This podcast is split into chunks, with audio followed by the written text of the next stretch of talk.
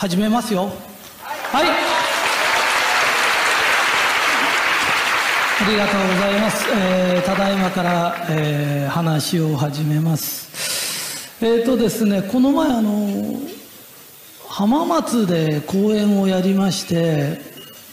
それが私の最後の公演ということになってます。えー、それであの心がせんぶんのいち軽くなる話ということで、えー、本が出たんですけど、その本にもこの公演が最後ですよって書いてあります。えー、あの最後の公演というのを取り消します。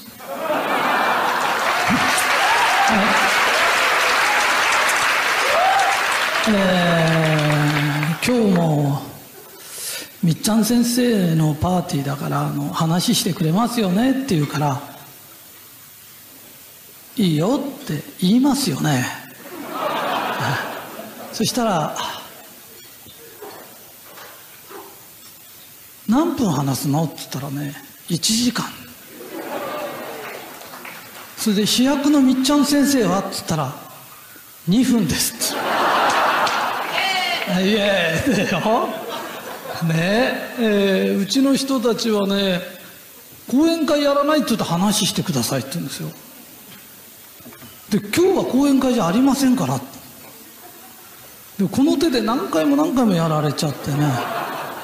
で、どうせ引っかかっちゃうんだから、もうこれが最後はもうやめようって。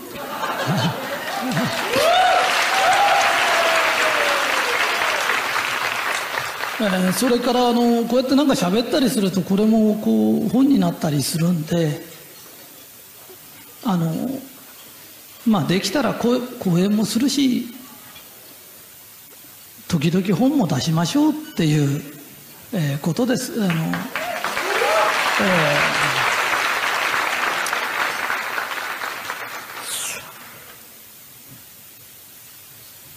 私ね、テレビ出ないんだけど、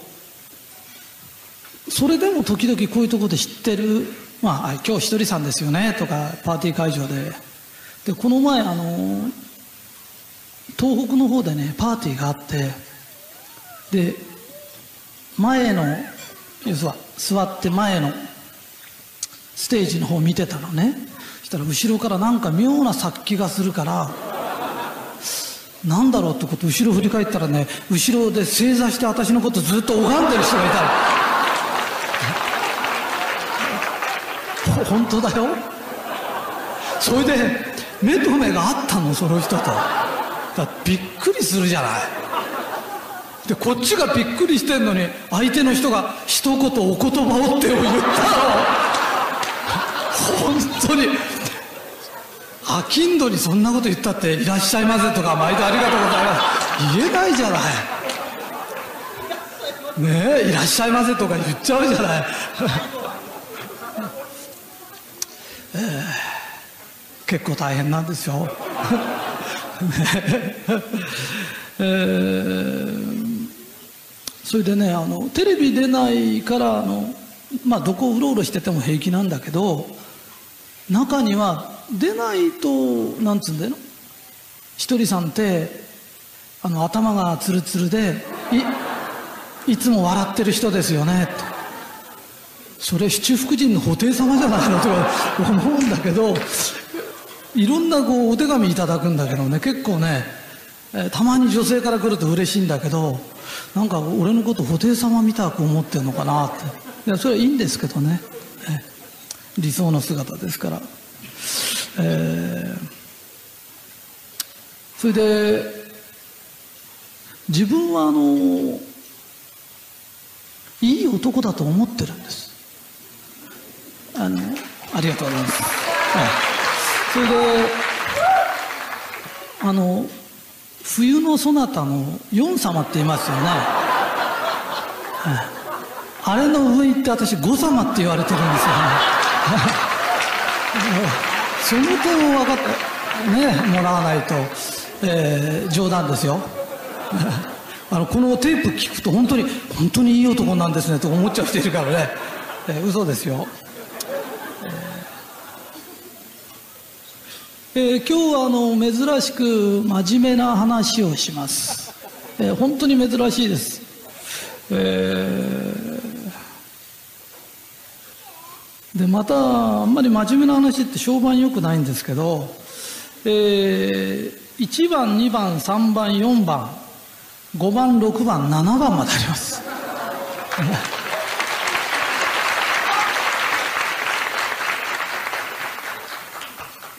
えー、でこの話はねひゃっかいひゃっかい聞くと分かるというものすごい簡単な話です。きゅうじゅっかいぐらいで分かんなくても落ち込んじゃダメですよ。ひゃっかいで分かるという、えー、非常に簡単な話です。でこの前あの、えー、ついてる神社にお電話いただきまして、えー、わざわざですよ地方からお電話いただいて「なんでひゃっかいって言うんですか?」「聞きづらいからひゃっかいって言わないでください」と、えー、一応ね、えー東京の下町の人はね言えないんです。おかしな、本当に言えないんです。で言えないんじゃなくて同じに聞こえるんです、私たちには。だから市と市って言ってるのが何だかよくわからないんだけど、江戸っ子は大体そんなもんなんです。だから聞きづらいでしょうけど、えー、我慢して聞いてくださいね。ひゃっかいですからね、えー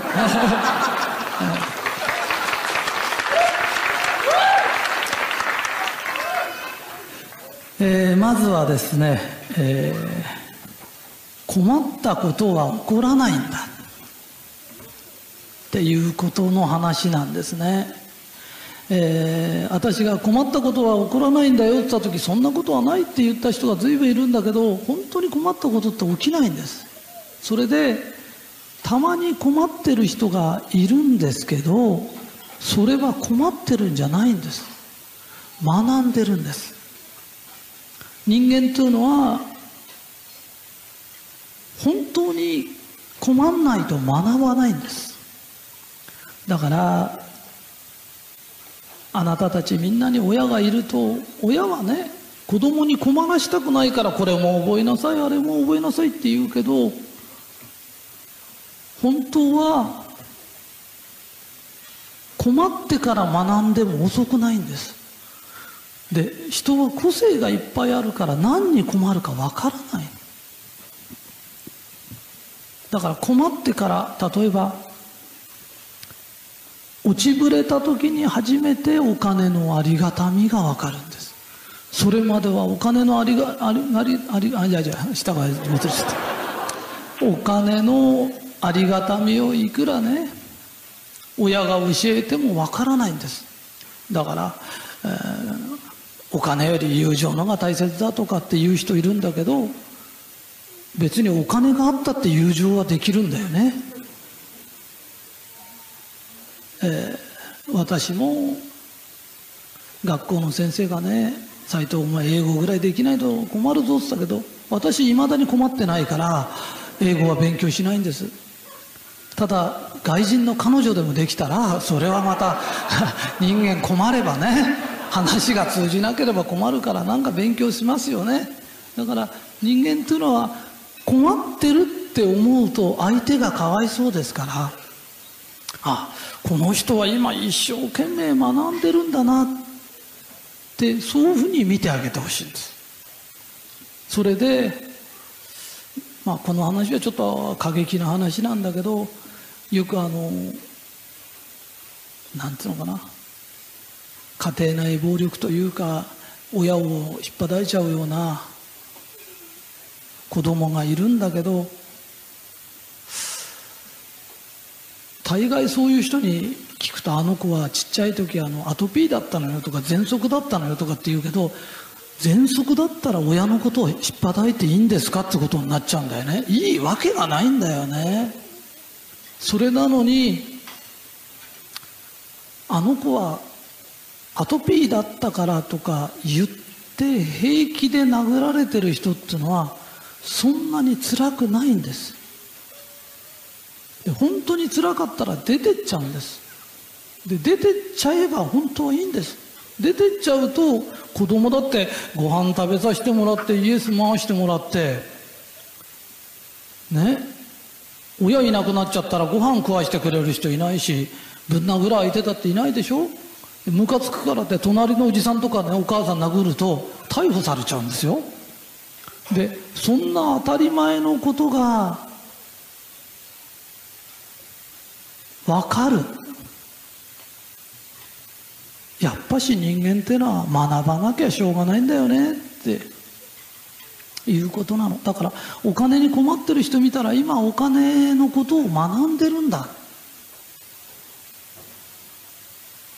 ていうふうに取ってもらいたいなっていう話なのね。でこれはいちの話の半分だからね。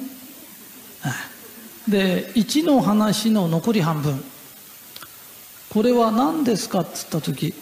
このことだけみんな覚えておいたら、もしこのことを世界中が分かったら世界中が平和になっちゃう。それは何ですかって言ったら、自分はどうも人間関係うまくいってないな、それから健康もいまいちだなっていう人がいたら、どこかで人の機嫌を取ってませんかって。いいですか？私の隣に機嫌の悪い人がいます。そうすると、どうしたの？何かあったの？機嫌取っちゃダメですよ。あちらはあちらの都合で機嫌が悪いんです。こちらはこちらの都合で機嫌がいいんです。わかりますか？隣がどんなにブスッとしてても自分の機嫌を取るんです。で自分だけニコニコしてるんです。わかりますか？で機嫌の悪いやつは悪なんです。で正しい人が悪に合わせちゃいけないんです。あくまでも自分が幸せだねとかハッピーだねとかついてるね、だいつもついてるって言ってなって、ついてるとは自分の気持ちをハッピーにすること。もう英語が多くて聞きづらいと思うんだけど、えー、気持ちをハッピーにする言葉なんですよね。それを相手の機嫌を取ると、いつまでも機嫌が直らないと自分まで機嫌が悪くなる。わかりますか？自分の機嫌も取れないようなやつはろくなもんじゃないんです。それを我々は特にこう精神的なね、勉強の好きなような人ってついつい相手の機嫌取ってあげちゃうの。だけど機嫌が悪いなんていうのはね、嵐と同じ一過性なの。嵐なんかなんぼ吹いたからって日本が飛ばされたとか月がなくなったとかそんなんないの。ほっときゃいいの。でいつもニコニコしてるの。いやー、なんか家行くと女房の具合が悪くてさ、女房は女房の都合で具合が悪いのね。お前は元気で具合悪くしてろよ俺は明るく頑張るからな。はあ、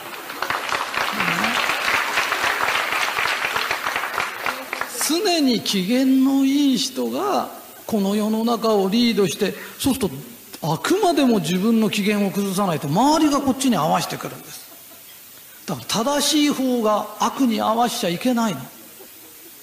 分かった？人の機嫌を取るんじゃないよ、自分の機嫌を取るの。もうね、ブスッとしてる、もう如実にこう顔に何か嫌なことだと顔にすぐ表すやつがいるの。相手の都合だからね、どうでもいいの。とおかでもはつかでもブスッとしてればいいの。こっちはね、ニコずっとこっちの都合でニコニコしてるね。だからそのためについてるついてるとかっていう言葉を言わないとダメなのでね。生じあのー、なんつうの同情してね、ちょっとこう構ってあげるとね、あのなんていうの、抱き癖のくずついた子供と同じで、大人になってもねブスッとすれば構ってくれると思ってんので、そういうのが会社で一番下で働いてりゃいいんだよ。それが間違って出世しちゃったりね、もう社長なんかになっちゃった人にはね、どのぐらい人が迷惑するか分かんないからね。分かったかい？だから社長が機嫌が悪かろうが、部長が機嫌が悪かろうが、自分だけはニコニコしてるんだよ。で、自分の機嫌を取るので、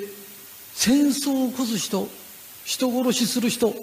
機嫌のいい人一人もいないんだよおおよそで犯罪を犯す人でも何でもみんなそうなの。イライラしてんのでね、自分で自分の機嫌も取れないようなやつは失格ですね、えー、ということで、みんな自分がついてるついてるって、あ、そういう意味なんだ、 OK ですね。で、ここまでの話は、えー、あのついてるって本に入れてあるのね。で、続きがあるの。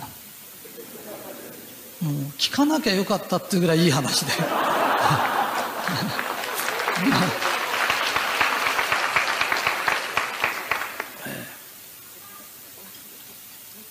えー、それがですね、出し切るという話なの。だからこう、この人いい能力あるのになんでもっと伸びないんだろう、もっとこの人絶対出世するはずなのになって、それでもいまいちの人がいっぱいいるので、そういう人の特徴は出し切ってないの。自分の能力を出し切ってないんです。あの畑の話っていうのがあってね、畑がこう一生懸命畑耕すと、体力のある人は自分はもうさんびゃくつぼぐらい耕しちゃうんだ。でも体力のない人っていうのはいちにちこうごじゅっつぼぐらいしか耕せない人もいるんですよ。そうするとこのさんびゃくつぼ耕せる人っていうのは、周りを見ててにひゃくつぼぐらいでもいいかなと思ってこうサボり出すんだね。と一生懸命一生懸命こうごじゅっつぼ耕してる人っていうのは、やがて体力もつくんです。それでなぜかいいことが連続して起きる。そう、さんびゃくつぼ耕せる能力があるのににひゃくつぼしか耕さないような人っていうのは、なぜか不運に見舞われるの。そうすると、俺はさんびゃくつぼにひゃくつぼ耕してて、あいつはごじゅっつぼしか耕せないのに、なんであいつにばっかりいいこと起きるのって言うんだよね。だからこの世の中不公平で、神も仏もないっていうけど、神も仏もいるからお前がサボってることが分かるんだ。神様じゃなきゃお前が偉くなるよね。だけど上から見てる人は、全力を尽くしてる人と尽くしてない人が分かる。あの本田宗一郎さんって、本田作ったね、あの人鍛冶屋さんだったんだけどね、ハンマーを朝から晩まで振ってて、ハンマーのだよ、柄の方は削れたけど手が削れたっていうことはないの。手は丈夫になって厚くなってきた。それでタコだらけで、タコだらけなんだけど、あの精密機械のノギスで測って、ノギスで測れないぐらいまで手でプッてと分かっちゃう。人間の手ってすごいの。だから一生懸命出し切るんだよ。それから知恵もあるでしょ。知恵もどうしたら分かってくれるか、出し切るの。会社なんかで一生懸命自分で覚えたことは、部下でも周りの人でも一生懸命本当は教えればいいので、一生懸命一生懸命出し切ってる人には、次から次って知恵がもらえるの。人間のついてるものね、ついてるって手でも足でもさ、頭もそうだよ。一生懸命使うと回転良くなるの。よくあの人頭良かったんだけど途中で頭おかしくなっちゃったとかって人いるけど、嘘だよ。じゃあ俺その人何発明したんですかって。それだったらあのー、あれでしょ、アインシュタインだってさね、えー、湯川博士だかなんか忘れちゃったけど、みんな頭使った人これになっちゃうよ。使わないからおかしくなっちゃうの。だから頭でもそう、アイデアでもで使って出たものを惜しんじゃダメなの。一生懸命一生懸命教え合おうね。だからうちのじゅうにんのお弟子さんとお弟子さんだって、俺が喫茶店にいたら隣に座ってた人とかだ大体そういう人だったの。でもそういう人がみんなお弟子さんになった時、お互いにいいアイデアが出たら教え合おうよって。教え合えばじゅうにん集まればじゅうにん力だよねって。だから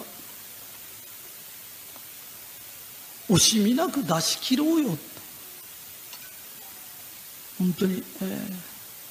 この前の浜松の講演会は私ね、一応タダですからね。今日もタダですよ。タダでも、えー、ありがとう。ただでもね、えー、出し切ってんです。この前のあのついてるって本あるでしょ。あの本も シーディー つけてくださいって言ったらななひゃくえんだからつけられないって。そしたら俺が印税いらないからつけてくださいって言ったら、本当にいらないんですかって。いらないって言ったの。誰かが喜んでくれれば生きていけるし食べていけるんだよね。だからいいの、そのことはね。でもみんな些細なアイデアを出し惜しみするのやめな。いい加減古くなってからもう腐りかけたようなアイデア、これ使うとか、腐ったもん配られたら人が迷惑するからね。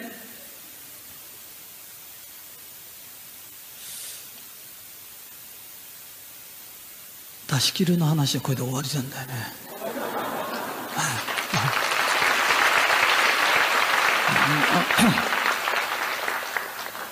えー、さんばんめね、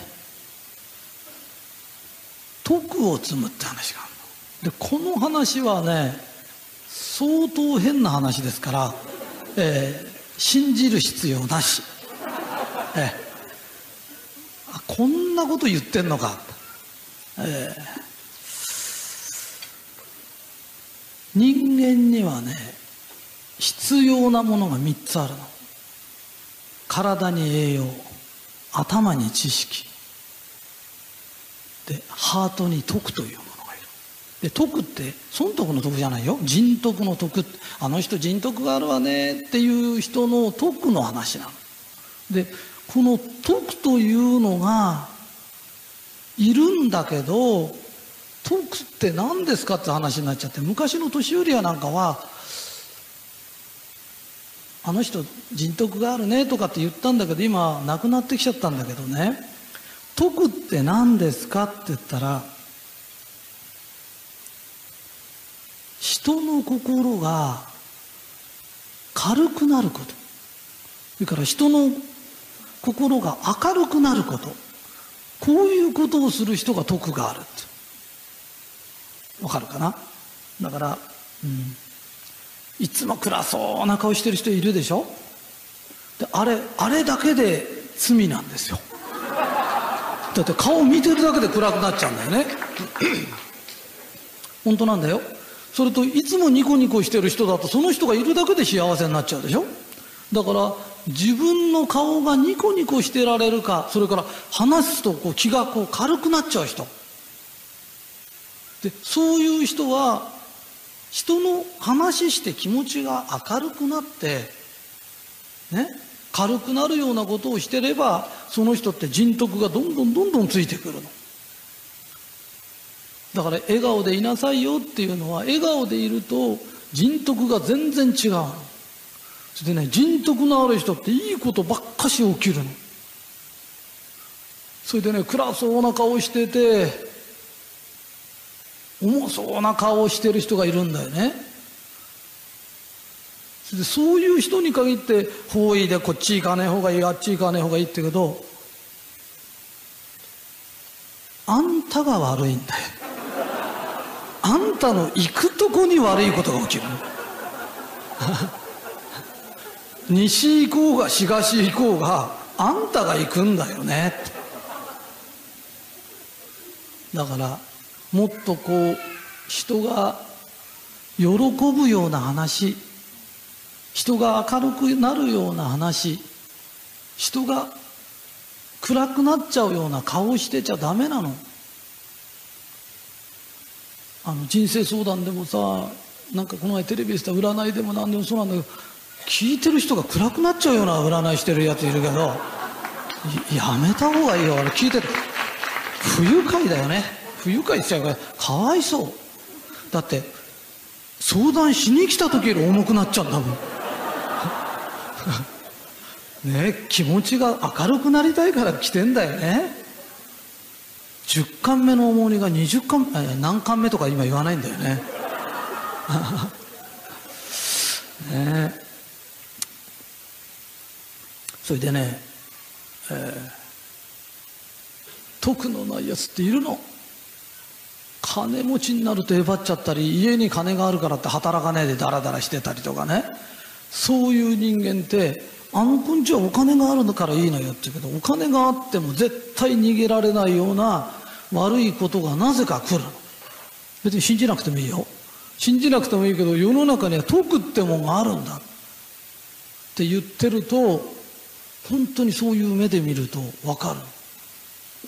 で最近ね、あの、うんお弟子さんじゅうにんなんだけど、少しお弟子さん取るよっていうことにして、それでひゃっかい聞くと俺のお弟子さんになれるっていうテープを配ってる。でそれはね、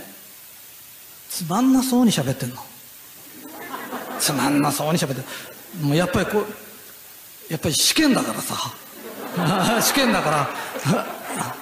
やっぱ半分ぐらいひゃっかい聞けないと落語しなきゃいけないなと思って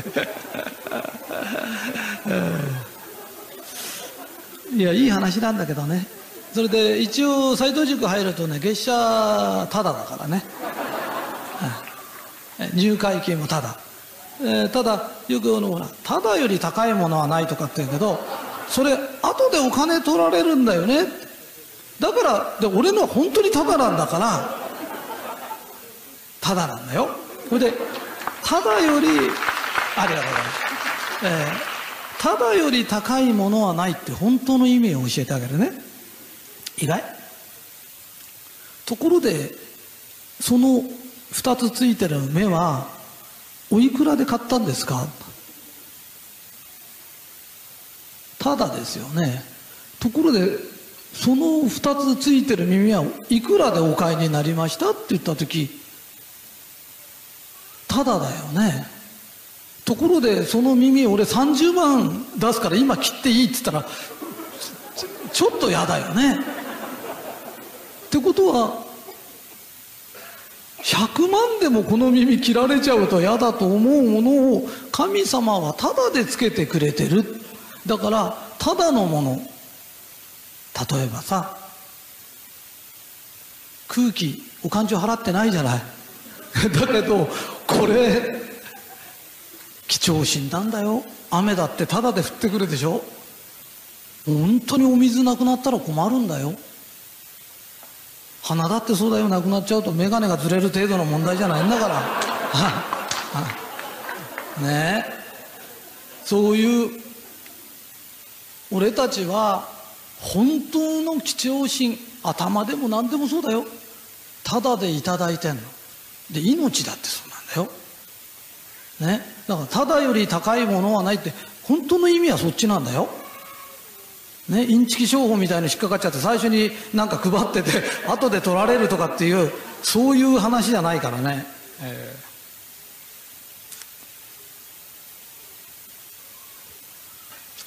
それで、えー、話がごちゃごちゃになっちゃってバカな話した、えー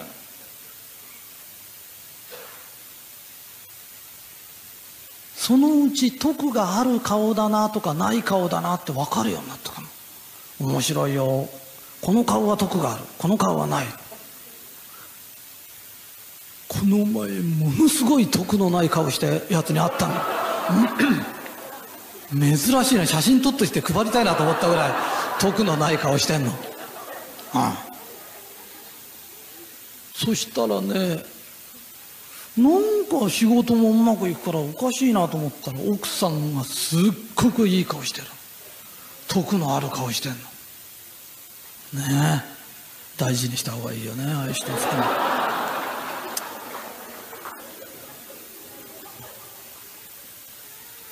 えー、それでね、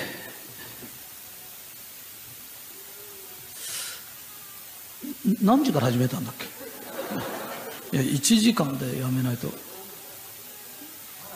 あ、いや OK ですよ。はい、わかりました。えーとですね、さんばんめの徳の話っていうのがあって、今からよんばんめの魂力って話が、でこのね、人間には魂力って力があるね。信じなくてもいいよ、ねえー、勝手に言ってるだけだからね、魂力ってのは。でね、同じ魂の次元だと、いい学校出たとか、持ってるバッグがいいとか、乗ってる車がいいとかっていうことで差がつくの。ところが魂力が上がってきちゃうと、自分の機嫌をちゃんと自分で取って、人に惜しみなくね、ものを教えたり出し切って徳を積んでるような人って、魂力が上がってきちゃう。と上から下までね、もうブランドもんで決めてきても、白衣姿で出てきたマザー・テレサに勝てないの。魂力が違っちゃう。私はね、世界中のこうやってグルメ食べましたとか、え食べちゃいけないんじゃないんだよ、ブランドも持っちゃいけないんじゃないんだよ、一緒に魂の勉強もしようっつってるだけなの。世界中のお料理を食べましたって言ってるより、アジの白木でも感謝して食べてる人間の方が魂力が上なの。アジの白木だって取ってくんの大変なの。白木で泳いでたんじゃないんだよ取ってから白木にしたんだからね、手間暇かかってんだよ。それをこんなくだらないもんとかって言うから、魂力がなくなってきちゃうの。それでおしんこがあって、おしんこだって大変なんだよ。いきなりおしんこで出てきたんじゃないんだよ。あれ種まいておしんこにして、お米だってそうだよ、お米作るって大変なんだよ。でそういうことを分かってる人って魂力が上がってくるの。そうすると凄みがある、魂の凄みっていうのがね。だからものを感謝して食べるんだよ、感謝して食べればいつでも幸せなの。ひとりさんいつも何してるんですかって、ほとんどドライブすると畑とか田んぼずっと見てて、面白いですかって、面白いの。もうね、田植えの前は水なんか張ってあるとね、ベトナムみたいなの。本当なんだよ、ここベトナムみたいだな。それが田植えが終わるとね、一面芝生に変わるの。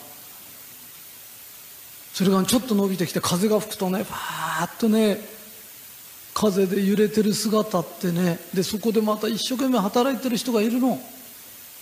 この人たちが俺たちのご飯作ってくれるんだなと思うとね、感激だよ本当に。えーこの前わけのわかんない話聞いて、本当かどうか、えー、熊の手っていうのは左手は蜜をこう取るからすごく蜜が染み込んでて高いんだとか、そういうこと。本当に本当に左手で取るのかなとかねねえ、会ったことないからわかんないけど、右手と左手で味が違うんですけど、こうやってやったからってこう染み込むのかなとかさ思うじゃない。俺たちだって手をこうやってやったらさ、こっちの手が染み込んじゃって甘くなっちゃうのかなとかさね。え、わけわかんない話多いんだけど、私の話もわけわかんないからね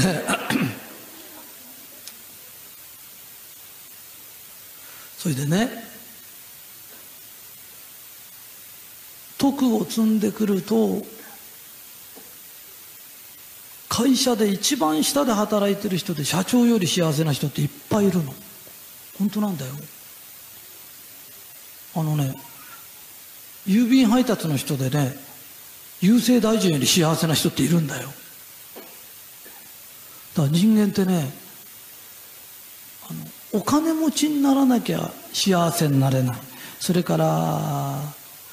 社長にならなきゃ幸せになれないってのは嘘だよ。だって俺社長の前からずっと幸せだったの。だから別にそんなの関係ないよ。だから自分たちもそんな魂力を上げるのに何かやったら幸せだねっていう。でこのテープもなんかよくわかんないけどひゃっかい聞くとわかる。ひゃっかい聞くとわかるからね。それで魂力の話までしたでしょ。で今日はサービスで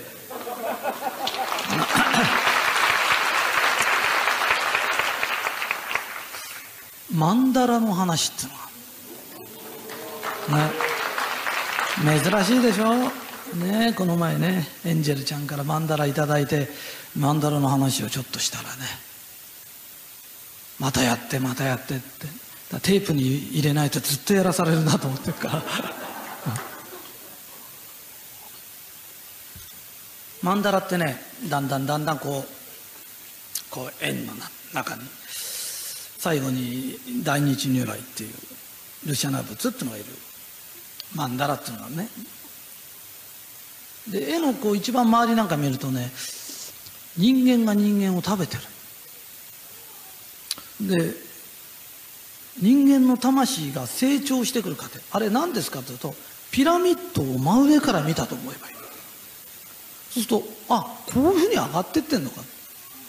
ピラミッドを真上から見ると平らに見えるじゃない。そういうもんだと思っててね。それで今ね、困ったことは起こらないんだよ、それから自分の機嫌は自分で取るんだよ。今度あのねマンダラのよく見るとよんかしょに門がついてる。でこの門が閉まっちゃってると明かりが入らないから無明の世界、闇の世なんだよ心がね。そうすると第一の門を開けるためには何でも困っちゃう困っちゃうと思ってるから門が閉じちゃうの。それから人の機嫌を取るんじゃなくて自分の機嫌を取れば第一の門が開くの。わかりますかね。それから出し切る、自分の能力を出し切るんだ、自分の持ってるものを惜しみなく出し切るんだ。惜しみなく出し切るってお金とか出しちゃダメだよみんな自分が困っちゃダメなんだよ。困ってる人を助けようって人が困っちゃっちゃダメなんだからね。わかりますね。第二の門が出し切るというもんなのね。で第三の門、これが徳を積む、人徳の人のことを明るくしてあげる。徳を積むなんて言うと大変なように思うけど、いつもニコニコ笑ってるか人が明るくなるようなことをしてればいいの。それでみっつめが開くので、よっつめの門が何ですかって言った時、魂力、この魂力をつけるんだ。魂力で勝負しようってならいいけど、物で勝負しようだとかね、俺は社長で偉いんだからってそういうので勝負しようとか、そういうことはやめた方がいいよでこのよっつの門が開くと魂って勝手に勝手に成長する。だから魂を成長するためとか悟りを開くために何かする必要ない。そのまず門を開けな、たったこれだけなので、たったこれだけで人生も違っちゃうし、自分に起きる現象も違っちゃうの。本当についてるって言葉は最初の一言なんだけど、ついてないと思ってる人って暗い、うん、で暗いだけで失格。あ、本当だよ。だって明るくないとさ、しょうがないもんね。それでカルマの話ね、えー、人間ってみんな因果ってあるでしょ。で因果って何ですかって言ったら、因果って、えー、オレンジがあってそれを絞ったからジュースになったと、こういう話だよね。大した話じゃないんだよ。因果って怖い話じゃないんだよ。原因と結果って話だからね。だから原因がないで結果が出るわけないんだからね。で何ですかって言った時、悪い行いをして出てくる結果をカルマと。でいいことをするじゃない、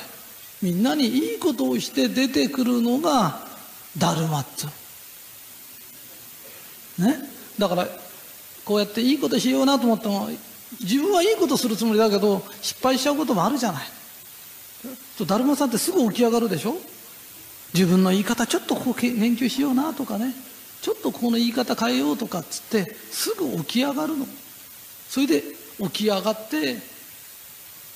みんなにまた挑戦する。わかりますかね。だからだるまさんのようにコロッコロッと何回も倒れても、ひゃっかい倒れたらひゃっかい起き上がるの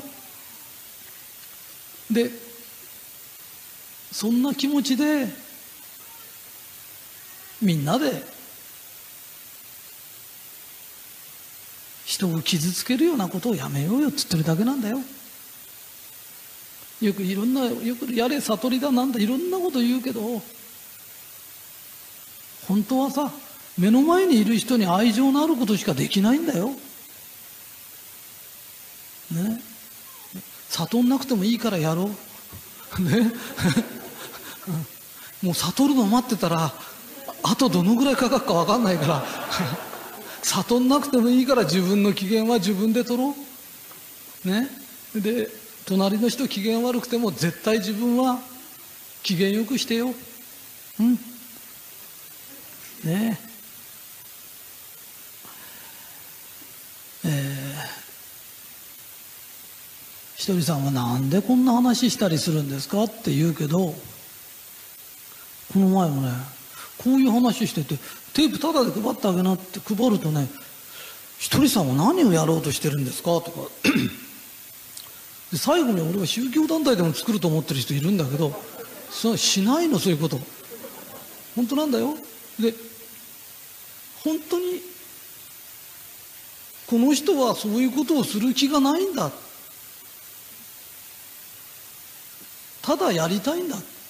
ついてる神社だってそうなの、あれ赤字なんだから俺本当だよね、なんであんなことやってんですかって言うけど、私にとってキャバレー行くよりついてる神社でみんなが来て喜んでるよっつった方がいいからだけなの。人間って趣味ってあるんじゃないね、それでもこういう精神的なことやってずっと疑られるので、私の疑りが晴れるのは私が死んだ時で、死ぬまでずっと何もしなければ本当にしなかったって分かるよ、えー、みんなね覚えておくといいことがあるよ。人から何かもらったらありがとうって言うんだよ。その時例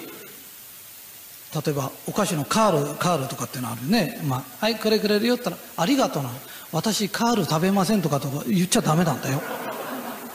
あのね、人が物をくれた時に心から喜ばないと恨まれる。でこのカールの話はこのお寿司屋さんがしてたの。いや後輩やなんかに「お前これ食えよ」とかって親切に渡してって「いや僕いりません」とかって言うと、こいついじめてやろうって決意するらしいんだな。いやいやまあそういうことはよしなとは言ったけどでも人間ってそんなもんなのだから、人様がくれるっつったらありがとうって言うの。中にはもうなもう絶対いらないなってものもあるんだけど、でもありがとうって修行なの。この前ね、私ね、すごいもんもらったの。あの恵美子さんがあの帯広にあの観音様をね、本当にでかい観音様立ててすごいんですけど、それの観音様にね、一人さん観音って名前つけてくれたの。で俺もありがとうって言ったんだけど、ちょっと考えて、生きてるうちから拝まれたらさ、やだ、やでしょほ本当にそれそれついてる観音とかならないのって言ったら、もう看板作っちゃったからならないとか言われてそ, そうなのとかって言うけど、もう俺も死んだと思えばいいんだからねえー、いろんなことがあります、えー今日の話はひゃっかい聞いてくださいでひゃっかい聞くといい話だな、もうごじゅっかいじゃダメですひゃっかい聞いてください。